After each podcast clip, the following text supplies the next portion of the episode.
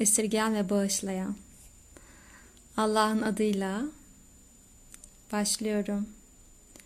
Ve o güzeller güzeli, gül kokulu, mürşitlerin en büyüğü, ilk yaratılan varlık, nurun kaynağı ve hazinesi, hakikatlerin kaynağı, Hz. Muhammed Aleyhisselam'a selamlarla başlıyorum. Teşekkür ederim Ekin Hanım. Hoş geldiniz.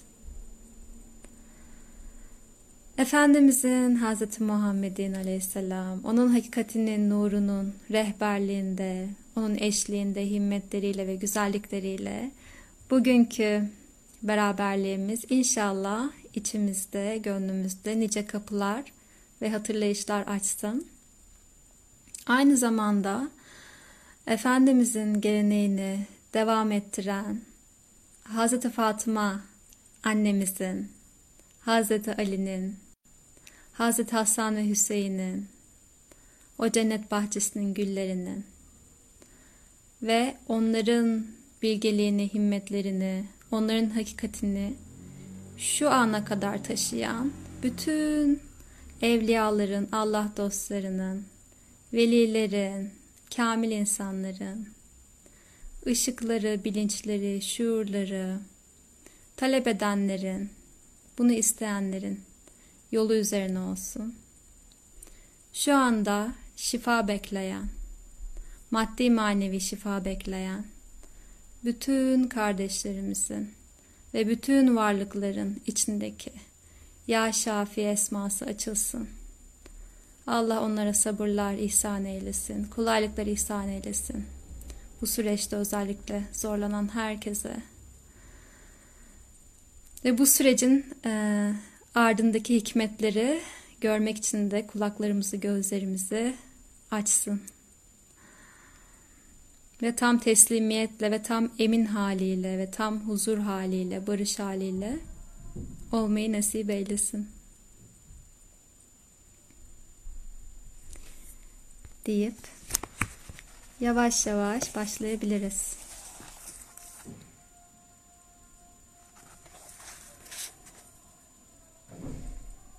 Sayfa 145'te kalmıştık. 14. beyit.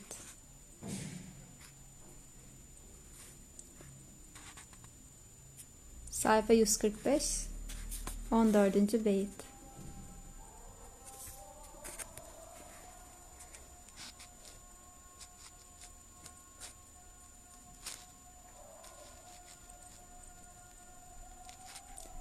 Üsküdar'da ezan okunmaya başladı şu anda. Belki ona hürmeten biraz sessizlikte kalabiliriz. Bu süreçte gönlümüze bir selam edebiliriz. Nefesimize bağlantıya geçebiliriz. Gerçi nefesimiz diyorum ama bizim değil. Her an bize bahşedilen, emanet edilen ve üflenen o rahmani ilhamlardan ve ruhtan bahsediyorum. Bu emanete ne kadar iyi bir ev sahipliği yapabiliyorum acaba? Ev sahipliği yapıyorum derken evin sahibi olduğumuz için de değil de işte emanetçilik. Ev emanetçiliği yapıyorum. Demek belki daha doğru olacak.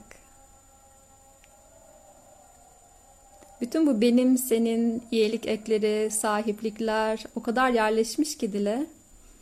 Yani bu ikilikten kurtulmak için de bayağı bir dikkatli olmak gerekiyor. Her an insanın söylediği kelimeleri, düşüncelerini, hislerini gözlemleyebiliyor olması gerekiyor. Yoksa gerçekten alışkanlıkla konuşunca o ikilikte kalabiliyoruz. Aa, şu anda duyuluyor mu ezan peki arkadan? Umarım duyuluyordur. Sizin de hasretinizi bir nevze dindiriyordur.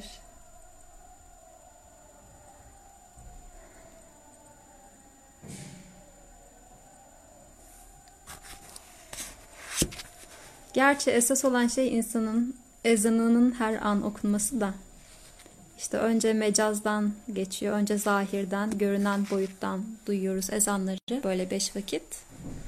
Fakat namaz nasıl daimi namaz oluyorsa, kemal derecesi arttıkça, inşallah ezanlarda da öyledir. Bu ezan-ı Muhammediler gönlümüzde her vakit, her an inşallah okunur ve biz de bu okunan ezanları duyabilir, işitebilir hale geliriz. Ki Mesnevi'nin bize verdiği en büyük derslerden bir tanesi iyi bir dinleyici olmaktı değil mi? Dinleyle başlıyor, dinle emriyle başlıyor. Her an işitmek aslında bu ezanları içimize yükselen. Daveti. Haydi salaha, haydi felaha. Haydi barışa, haydi kurtuluşa.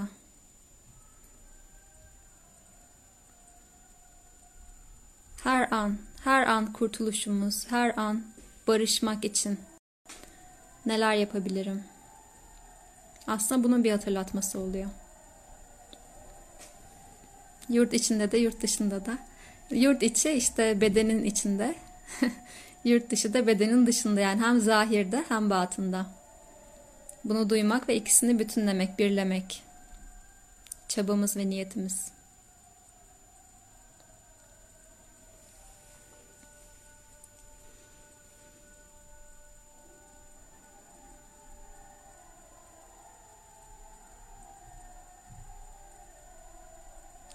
Derin dinleyişe geçmenin önemi çok büyük. Bugün de okuduğumuz beyitlerde göreceksiniz. Tekrarlanıyor.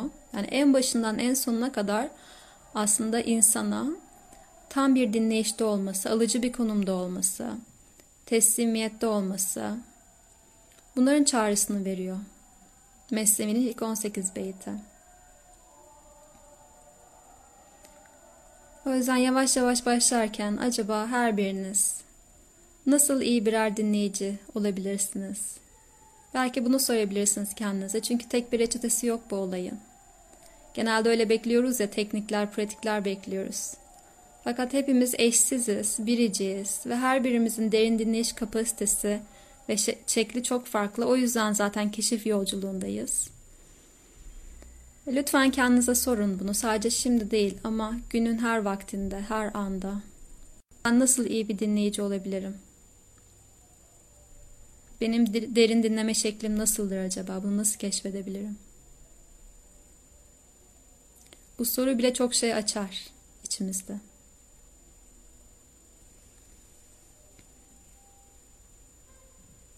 Evet. Tabi burada e, nasıl iyi bir dinleyici olurum derken beni dinlemeyeceksiniz. Ne diyoruz? Bu alanı birlikte mümkün kılıyoruz ve hepimizin niyetleriyle hepimizin talepleriyle ve sorularıyla burada bir sohbet alanı açılıyor. Sohbet muhabbetten geliyor. Burada bir muhabbeti paylaşıyor oluyoruz. Ya da gönlümüzün hasretini çek, çektiği şey aslında bizi burada bir araya getiriyor. O hasret her neyse işte onun meseleleri, onun ayrıntıları, onun soruları burada açığa çıkıyor ve birlikte dinliyoruz. Her ne kadar ben konuşuyor gibi görünsem de aslında işin aslı öyle değil. Bunu da lütfen e, aklımıza tutalım. Ve burada en azından ikilik yaratmayalım. Bizden bize olsun. Her ne olacaksa. Evet. 14. beyit sayfa 145. Mahremi in huş cüz bi huş nist. Bu şuurun mahremi kendinden geçmiş olandır. Başkası değildir. Zira merzaban ra müşteri cüzguş nist. Dile kulaktan başka müşteri yoktur. Mesnevi'nin ilk 18 beytinde açılan bütün bu bilgeliklerin mahremi yani bu bilgeliğin kendine açtığı insanlar demiştik ya hani tasavvuf bilgisi, kendi özümüzün bilgisi, ilahi bilgi. Bu bilgi yüzünü herkese açmaz. Nazlı bir gelin gibidir. Kimler bu örtüyü kaldırabilirler? Gerçek taliplileri bu örtüyü kaldırabilirler. Bundan sürekli bahsediyoruz. Burada da yine aynı yere geldik. Burada mahremi demiş. Ve bu mahremin, bu taliplinin başka özelliklerini daha bize açıyor olacak 14. beyit. Öncelikle bu mahrem kişinin nasıl bir özelliği varmış? Kendinden geçmiş olması. Kendinden geçmiş olmak ne demek? Daha önceki beytlerde bunu sarhoşlukla açıklamıştım. Bir şuur kaybı mıdır acaba kendinden geçmek? Ne anlama gelir? Kendini bilmemek midir kendinden geçmek? Bilincini kaybetmek midir? Bu sorunun cevabını verebilmek için ilk bakmamız gereken yer kendi kelimesi. Ne ola ki bu kendi? Ben sürekli kendim kendim diyorum ama ne anlama geliyor kendilik? Tasavvufi bağlamda, tevhid inancına göre. Aslında kendi diye bir şey yok. Eğer birlikten bakıyorsak ve her şeyin tek bir varlık olduğuna inanıyorsak aynen öyle kendinden vazgeçmek. Kendim dediğim şeylerden, kendim olduğunu düşündüğüm şeylerden zannettiklerimden, kendime atfettiğim o küçük benliklerden ne yapabilmek? Feragat edebilmek, onlardan özgürleşebilmek. Kendinden geçmiş olmak. O sahte e, ve küçük ve e, zanlarla gelen benlik iddialarından geçince bu sefer gerçek kendimi keşfediyorum. Bu da özüm oluyor. O ilahi özüm oluyor. O gizli hazine oluyor. Sahtesinden geçtiğinde gerçeği açığa çıkacak alanı buluyor ve fırsatı buluyor. Yoksa burada nihilizmden bahsetmediğimizi söylemiştik. Yani kendimi sileyim tamamen ve yok olayım gibi bir yerden bahsetmiyoruz. Gerçek kendimi, o gerçek olan şeyi açığa çıkartabilmek için onun üzerine örttüğüm perdeleri kaldırmaktan bahsediyorum aslında ya da üzerindeki o tozları silmekten ve süpürmekten bahsediyorum. Bir keşif hali hep dediğimiz gibi. Ve devam ediyor. Dile kulaktan başka müşteri yoktur. Beytin ilk kısmında mahremden bahsetti.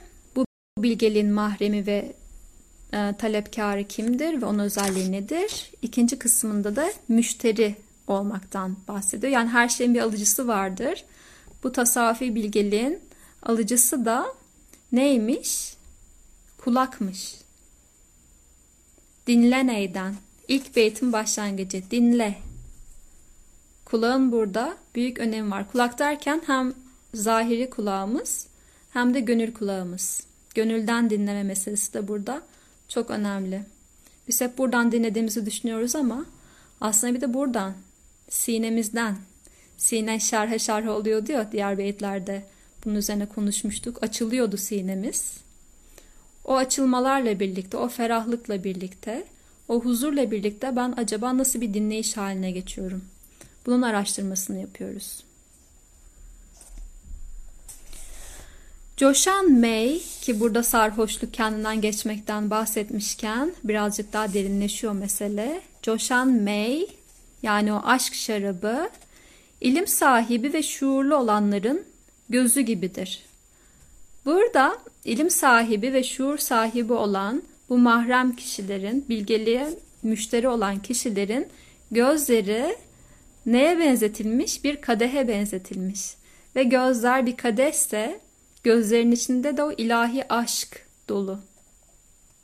Ve e, evliyalar mesela e, kişileri irşad ederken, müritlerini irşad ederken nazar yoluyla yaparlar bunu. Bazen kelimeleri bile kullanmazlar ama bir bakışlarıyla karşılarındaki insanları dönüştürürler. Neden? Çünkü gözleri o ilahi aşk şarabını taşıyan birer kadeh haline gelmiştir.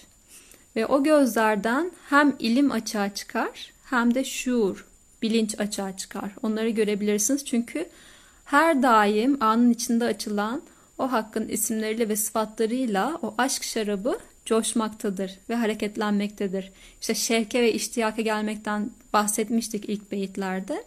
Burada yine aynı motifler devam ediyor.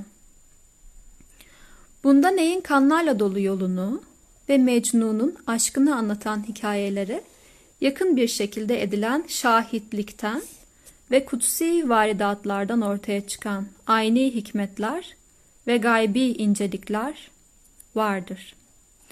Evet bu kişilerin başka bir özelliği de şahitlik kapasiteleri. Yani içlerindeki o e, şahitlik potansiyeliyle bağlantıya geçmeleri ve bunu hal edebilmeleri. Eşhedü, kelime-i tevhidin eşhedü kısmı. Bunu uyguluyorlar ve bunun idrakindeler. Peki neye şahitlik ediyorlar? Mecnun'un aşkını anlatan hikayeleri yani ilahi aşkın hikayelerine şahitlik ediyorlar. Bunlar onlar için sadece birer masal değil ya da efsane değil ya da geçmişte kalmış olaylar, tarihi anlatılar değil. Anın içinde yükselen ilahi aşk e, hikayelerini okuyabiliyorlar. Ve nerede olurlarsa olsunlar bunu yapıyorlar. Bir topluluğa giriyorlar ve oradaki Mecnunları göre, görebiliyorlar. Oradaki Leyla'ları görebiliyorlar. Ya da kendi içlerindeki Leyla ile ve Mecnun'la bağlantıda oldukları için her ne yaparlarsa yapsınlar bir yemek yerken bile aslında o Mecnun'un haliyle yemek yiyebiliyorlar. Ya da Leyla oluyorlar. yemek onlardan besleniyor. Yani bu insanların en önemli özelliklerinden bir tanesi o zamanın çizgiselliğinde kalmamaları, geçmiş, şimdiki zaman ve gelecek gibi parçalanmış bir halde olmamaları, tek bir boyut olan ve bütün anları, bütün zamanları kapsayan o anın içinde olabilmeleri, anın çocuğu olabilmeleri. Bu yüzden zaten şahitlik yapabiliyorlar. Diğer türlü ne olurdu? Geçmişte kaldığım için şahitliğim kısıtlanmış olurdu ya da koşullanmış olurdu. Çünkü orada bir tarafım, başka bir tarafım da gelecekte. E ne kadar mevcudum şu anın içinde? Değil mi? Şahitlik demek anın içindeki mevcudiyet. Yani anın çocuğu dedikleri e, dervişler ve sufileri bu. Böyle bir şahitlik. Ben anın içinde var olduğumda bu şekilde. Ben var olduğumda derken bende olan o özün var olmasına izin verdiğimde neye şahitlik ediyorum? O anın içinde açığa çıkan kutsi, o kutsal varidatlar yani ilahi ilhamlar. İlk beyitleri açıklarken bundan çok bahsetmiştik. Aslında ilahi olan özümüze bağlantıya geçtiğimizde ne oluyor? Çok zihinden değil de gerçekten gönülden paylaşmaya başlıyoruz. Gönülden yaşamaya başlıyoruz. İşte varidat dediğimiz şey o ilahi farkındalıklarla gelen akışlar. Hani kanallık yapmak diyorlar ya şimdi modern zamanın diliyle. Zihinden bir şeyleri programlayıp, kodlayıp e, söylememek de gerçekten o an içinde yükselen hangi ilham varsa onu aktarmak.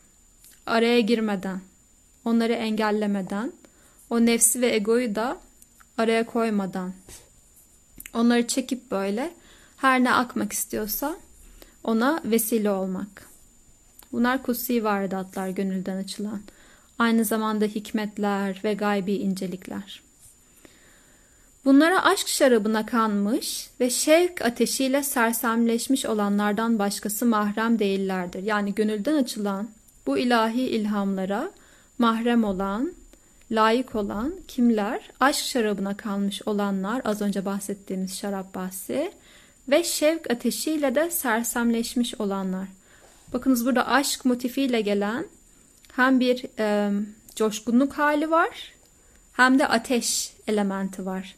Bu ateş elementi neden geliyor? Çünkü aşka düştüğünde gönlünde açılan hatırlayışla birlikte ya da gönlünde açılan artık o ilhamlarla birlikte kişi o ilhamların tesiri altına giriyor ve hatırlayışla gelen bir coşkunluk hali açılmaya başlıyor. Çünkü orada bir eve dönüş hali var.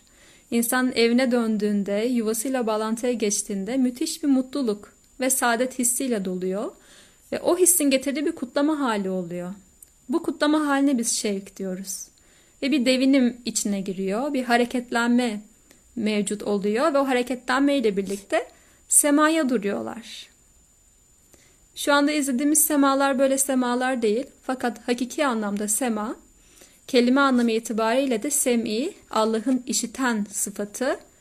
Yani işiten, gören bunlar biz değiliz. Nasıl işitip görüyoruz? Allah'ın bu sıfatları bizden açıldığında, işlediğinde e, görüyoruz ve işitiyoruz. O zaman ne oluyor? Derin işitmeyle birlikte bu ilahi ilhamları derin işitmeyle birlikte aldığımda onlar gönüle indiğinde ve gönüldeki hatırlayışı açtığında ve o açılımla birlikte gelen coşkunluk haliyle birlikte ne oluyor? Devinim başlıyor ve devin, devinimle de sema hali geliyor. Yani derin dinleyişle dönüş olan o sema arasında böyle çok yakından bir ilişki var. Ve işitme kuvvetleri dilin kelimelerinin varlıklarına müşteridir. Bunun gibi muhabbet erbabının da kalplerindeki inceliklerden gelen söz cevherlerine ve ruh hikmetlerinin ibarelerinin yakıcı zahirlerine mest olmuş sarhoşların kulakları müşteridir. Demek ki derin dinleyişi sağlayan kulakların özelliği neymiş? Mest olmalarıymış. Sarhoş olmalarıymış. Yani o cezbelerin tesiri altında olmaları, kendim dediği şeylerden geçmeleri ve bu sarhoşluk haliyle birlikte gelen bir alıcılık ve teslimiyet durumu da var. Böyle bir alıcılık ve teslimiyet olduğunda zaten kulak tam bir e, döllenmeye müsait olan bir alan haline geliyor. Ve o an içinde ne açılıyorsa onu almaya da müsait oluyor. Onların önüne set çekmiyor. Zira Rabbani cezbelerle işlemeye ehil olan muhabbet talipleri cüz'i şuurlarını, bilinçlerini ney gibi tarikat pirinin eline teslim ederek şüphesiz Allah müminlerden canlarını ve mallarını kendilerine vereceği cennet karşılığında satın almıştır. Ayetince varlık sermayelerini yokluk bedeliyle takas etmişlerdir. İşte işin özü burası. Bunun altını çizelim lütfen.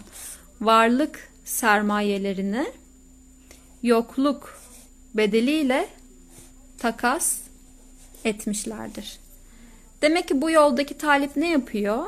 İlk olarak benim dediği şeyleri ona ait olduğunu düşündüğü bütün varları ve varlıkları ve sermayelerini Hakk'a teslim ediyorlar. Yani gerçek sahibine teslim ediyorlar.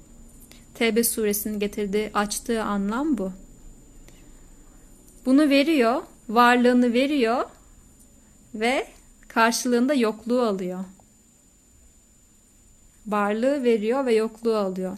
Bu yokluğa fena deniyor. Tasavvuf bağlamında konuşacak olursak eğer. Burada sahte varları verip fena nimetlerini alıyor. Fena ne demek? Burada birazcık daha açıyor olacak bize. Ve ilahi talipler bu alışverişte bulunup fayda sağlasınlar diye onları fena yoluna davet edip bu beyitlerle şevk vererek onlara yol göstermişlerdir. Artık son beyitlerde olduğumuz için e, Sarı Abdullah Efendi iyice işin e, özünü bize açmaya başladı. İlk beyitlerde bizi hazırladı. Böyle yavaş yavaş bu konuları anlayabileceğimiz hale getirdi bilincimizi. İşte önce yaratılışla başladı. Nasıl yaratılmıştır bütün varlıklar, mertebeleri nelerdir gibi. Şimdi artık işin gerçekten en önemli kısmına geldik. Fena ve beka bahsi. Hani her şey bir noktadan başladı, hakkın zatından başladı. Ondan sonra ben gizli bir hazineydim, bilinmeyi sevdim. O yüzden alemleri yarattım. Hadisi kutsisince ne oluyordu? Hakkın zatı mertebe mertebe kendisini açıyordu değil mi? Ve açıldıkça bir sürü alemlerden devrettikçe en son bu aleme geliyor. Ve insan bu yedinci mertebe, bu mertebeleri de açmıştık. Yedi yaratım mertebesi diye bakabilirsiniz. Son mertebe insan mertebesi oluyor. Ama bununla da bitmiyor macera ve serüven. Ne oluyor bu sefer? İnsan kalıbında heterojen bir oluşum olduğu için yani bir sürü alemden geçti ve seyretti ya bu alemlerden aldığı ve onlara bağlandığı her şey o bağlar burada karışıyor. Yani ruh ve beden işte madde ve mana bir araya geliyor. Ve bunun elenmesi gerekiyor insanın tekrar o latif haline dönebilmesi için. O ilk yaratıldığı haline dönebilmesi için tekrar bir devirden geçmesi gerekiyor. Bu sefer işte noktadan böyle aşağı doğru inmiştik. Ondan sonra talip edenler bu hallerinden, bu unutkanlıktan, İşte bu kendini bedenle tanımlamaktan, kendini bu dünyayla tanımlamaktan razı olmayanlar, bunun arkasında bir hikmet var, daha fazlası var diyenler ve arayışa geçenler bu sefer tekrar o geldikleri yere doğru yolculuğa çıkıyorlar. Ve buna da yükseliş deniyor. Bu yükseliş nasıl gerçekleşiyor? Fena mertebelerinden geçerek. Yani kendim zannettiğim şeyleri teker teker teker teker sahibine teslim ederek. Hani Kapadokya'da balonlar var ya, o balonların içinde kumla dolu torbalar var. İşte o kumla dolu torbaların içinden çıkartılıp atıldıkça o balonun yükselmesi gibi insanın varlığı da aynı şekilde ona ağırlık yapan unsurlardan, işte bu dört unsurdan saflaştıkça, arındıkça ne oluyor? Tekrar o ilk geldiği noktaya doğru yükselmeye başlıyor. Ve fena mertebelerinden geçiyor. Fena mertebeleri tabii çok detaylı bir mesele ama nasıl özetleyebilirim? Yani yokluk yolculuğu. Neyin yokluğu? Aslında benim müstakil bir varlık olmadığımı idrak etme yolculuğum. Bunu nasıl idrak ediyorum? Fiillerimin, fiillerim diyorum ya aslında bu işte çok geçersiz bir söylem. Benden açığa çıkan fiillerin, buradan, bu alandan açığa çıkan fiillerin, bu alanda işleyen sıfatların, görüşlerin, duyuşların, kelimelerin, nefesin ya da etrafımda da aynı şekilde gördüğüm bütün eylemlerin sadece Hakk'a ait olduğunu idrak etmek her seferinde ve hangi eylemi görürsem hem burada açığa çıkan hem Asnur'da açığa çıkan hem de Asnur'un etrafında açığa çıkan bütün eylemleri gördükçe bunların gerçek sahibinin hak olduğunu kendime sürekli hatırlatmak. Üzerlerinde hak iddia etmemek, onların gerçek sahiplerinin kim olduğunu sürekli hatırımda tutmak, tefekkür etmek ve tezekkür etmek yolculuğu. Ve tefekkür ve tezekkürle birlikte bu zikir haliyle ve bu hatırlayış haliyle birlikte gerçekten saflaşmak ve o hali bedenlemek. Ve gerçekten latif bir duruma gelmek. İşte önce fiilleri emanet ediyorsun. Sonra sıfatları emanet ediyorsun. Bunlara birlemek deniyor. Eylemlerin birliği, sıfatların birliği. Çünkü hepsi aynı yerden geliyor ve aynı yere gidiyor. Şüphesiz siz ondan geldiniz ve ona döneceksiniz ayetince. Bütün eylemler yine ona dönüyor. Bütün sıfatlar yine ondan geliyor, ona dönüyor. Bütün isimler yine ondan geliyor, ona dönüyor. Ve tek bir zat var. O nokta dediğimiz her şeyin kaynağı buna zat deniyor. En sonunda zat da birleniyor. Tabi buna şimdi zihinsel olarak baktığımız için daha ilim boyutundan böyle çizgisel gibi geliyor. İşte şu olacak, şu olacak, şu olacak gibi. Ama öyle düşünmeyelim. Demiştik ki tek bir anın içinde bunlar e, olup bitiyor diye. Belki böyle daha spiral şekilde derinleşerek giden bir yolculuk olarak da düşünebiliriz. Bu şekilde fena mertebelerini açıklayabiliriz. Ve nef- nefis üzerinde çalışıyor tabii ki insan. Nefsin de mertebelerinden geçmiş oluyorsun. Sonra o noktaya geldiğinde cem hali oluyor ve tam bir vuslat ve tam bir kavuşma artık insanın kendi aslıyla ve özüyle tam bir kavuşma haline gelmesi ve burada insan e, kendini tamamen veriyor, kaybediyor. Orada kendisi e, söz konusu olmuyor. Kendim dediğim söz konusu olmuyor. Her şey hak oluyor. Neye bakarsa, neyi görürse, neyi duyarsa hakkın kendisi oluyor. Cem mertebesi böyle bir mertebe. Ve ondan sonra artık yine yine bir iniş gerçekleşiyor. Yine bir iniş gerçekleşiyor. Bunu herkes gerçekleştirmiyor tabii ki. Çünkü yani şu anda tabii hayal ediyoruz nasıl bir şey olabilirdi. Böyle tam bir vuslat ve kavuşma hali ve her yerde her şeyde hakkı görebilme hali müthiş olurdu değil mi? O harika hali bırakıp tekrar bu dünyaya dönmek. Kim yapar bunu? Neden yapar? Böyle bir e, sarayı bırakıp, böyle bir sultanı bırakıp, gerçi bırakmıyorlar ama gelirken. İşte yani gerçekten çok azınlıkta olan insanlar, gerçek evliyalar şöyle diyorlar herhalde. Diyorlarmış. öyle duyduk, öyle okuyoruz. E, ben böyle bir şura ve bilince sahip oldum ve gerçekten işin aslını keşfettim ve yaşıyorum. Ve şimdi artık bu keşfettiğim şeyleri gerçek talepleriyle buluşma zamanı ve hizmet etme zamanı. Hizmet ehli olanlar tekrar o zattan buraya iniyorlar.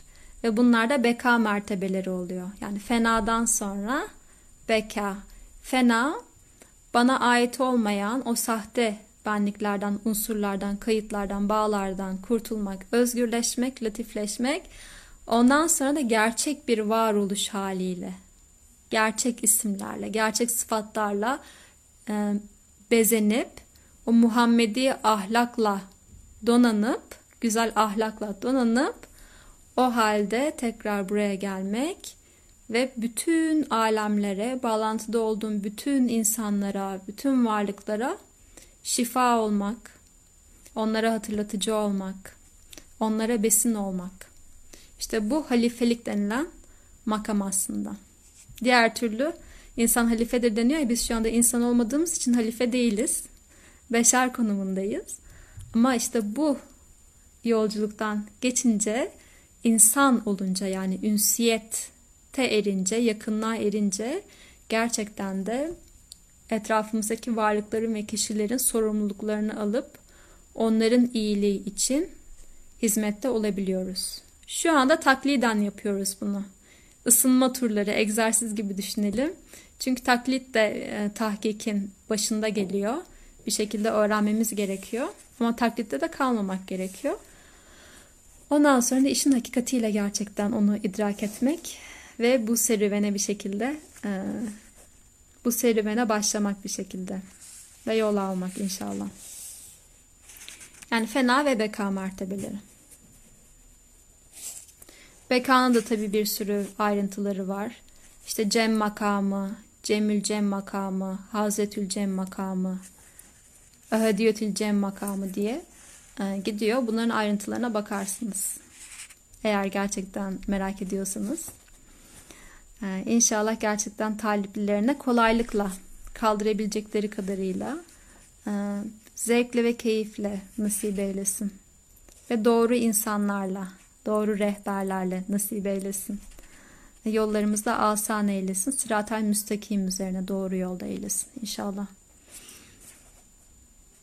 Evet. Bekaya talip isen önce fena talep et. Çünkü boşalmadan dolamıyorsun. Önce bir temizleme, bir arınma aşamasından geçmen gerekiyor.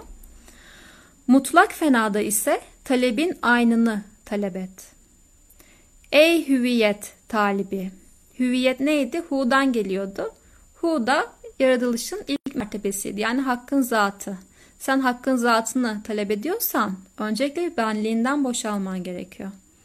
Allah'ı burada görme. Orada Allah'ı talep et. Yani senin şimdi kendine ait bir Allah zannın var. Sanrıların var. Allah şöyledir böyledir gibi. İşte bu bile aslında bir şirk olabiliyor. ikilik yaratabiliyor. E, çünkü Allah'ın zatını idrak etmek hiçbir şekilde mümkün değil. O yüzden Allah namına aklımda ve gönlümde her ne kodlar, yargılar, düşünceler, hisler varsa onun hakikatine ait olmayan Önce onlardan bir arınmak, ondan sonra hakkın hakikati her neyse onun kendisinin olduğu gibi buradan açılmasına, açılması için çalışmak. Ey gönül, ihtiyaçsızlık mülkünde padişah dilenci oldu. Padişahlık ve dilencilik arasında sen dilenciliği talep et. Dilencilik yani yokluk, fena mertebesi, hiçbir şeye sahip değilsin tam bir fakirlik pozisyonundasın. Gerçek padişahın kim olduğunu fark etmiş durumdasın. Her şeyin sultanının kim olduğunu anlamış durumdasın ve bütün mallar, bütün sermayeler, bütün vücutlar, her şey ona ait. O zaten beden ülkesinin padişahı, ruh ülkesinin padişahı ve sahibi. O yüzden senin buradaki pozisyonun tam bir dilencilik hali Şimdi tabii modern kafaya bunu söylediğinde hiç hoşuna gitmiyor. Dilencilik imajı çok negatif ya. Fakat safi bağlamdan baktığımda dilencilik müthiş bir şey, fakirlik müthiş bir şey. Çünkü orada az önce bahsettiğimiz alıcılık hali vardı ya derin işitme. İşte alıcı hale gel- gelebilmen için dilenmeyi öğrenmen gerekiyor. Dilenmek ne demek? Bir kişi nasıl dilenebilir? Özellikle hakkın karşısında nasıl dilenci konumuna geçebilir? Kul olduğunu fark ederek, beşer olduğunu fark ederek. genelde bu tasavvufi eserleri okurken bizim hoşumuza giden tarafları bence şey oluyor hani aa bizim içimizde de ilahi bir öz var. Aa ben aslında Allah'tan ayrı değilmişim. Müthiş bir varlıkmışım filan. Tabii ki hani gerçekten çok kıymetli varlıklarız. Fakat, fakat burada küçük bir sanki tuzak da olabiliyor nefsin tuzağı. Ee, özellikle tasavvuf metinlerini Mevlana'yı okurken e, bizde oluşan hislerden bahsediyorum. Ee, evet ilahi bir tarafım var fakat beşer tarafım da var. Ee, ilahi tarafımla aşka düşmek, e, işte meşkler etmek, coşmak, taşmak bunlar bana çok hoş geliyor. Bir taraftan beşer tarafım var. O beşer tarafımı görmeyi istemiyorum. Çünkü nefs hala orada çok aktif ve kendisini ilahi yolun üzerinden konumlandırmayı seviyor, istiyor. Ama beşer kısmımı görmeden, eksikliklerimi görmeden, bir şeylerin gerçek sahibini fark etmeden nasıl olacak bu iş? Diğer türlü ne oluyor? Tanrıcılık oynamaya kalkıyor insan.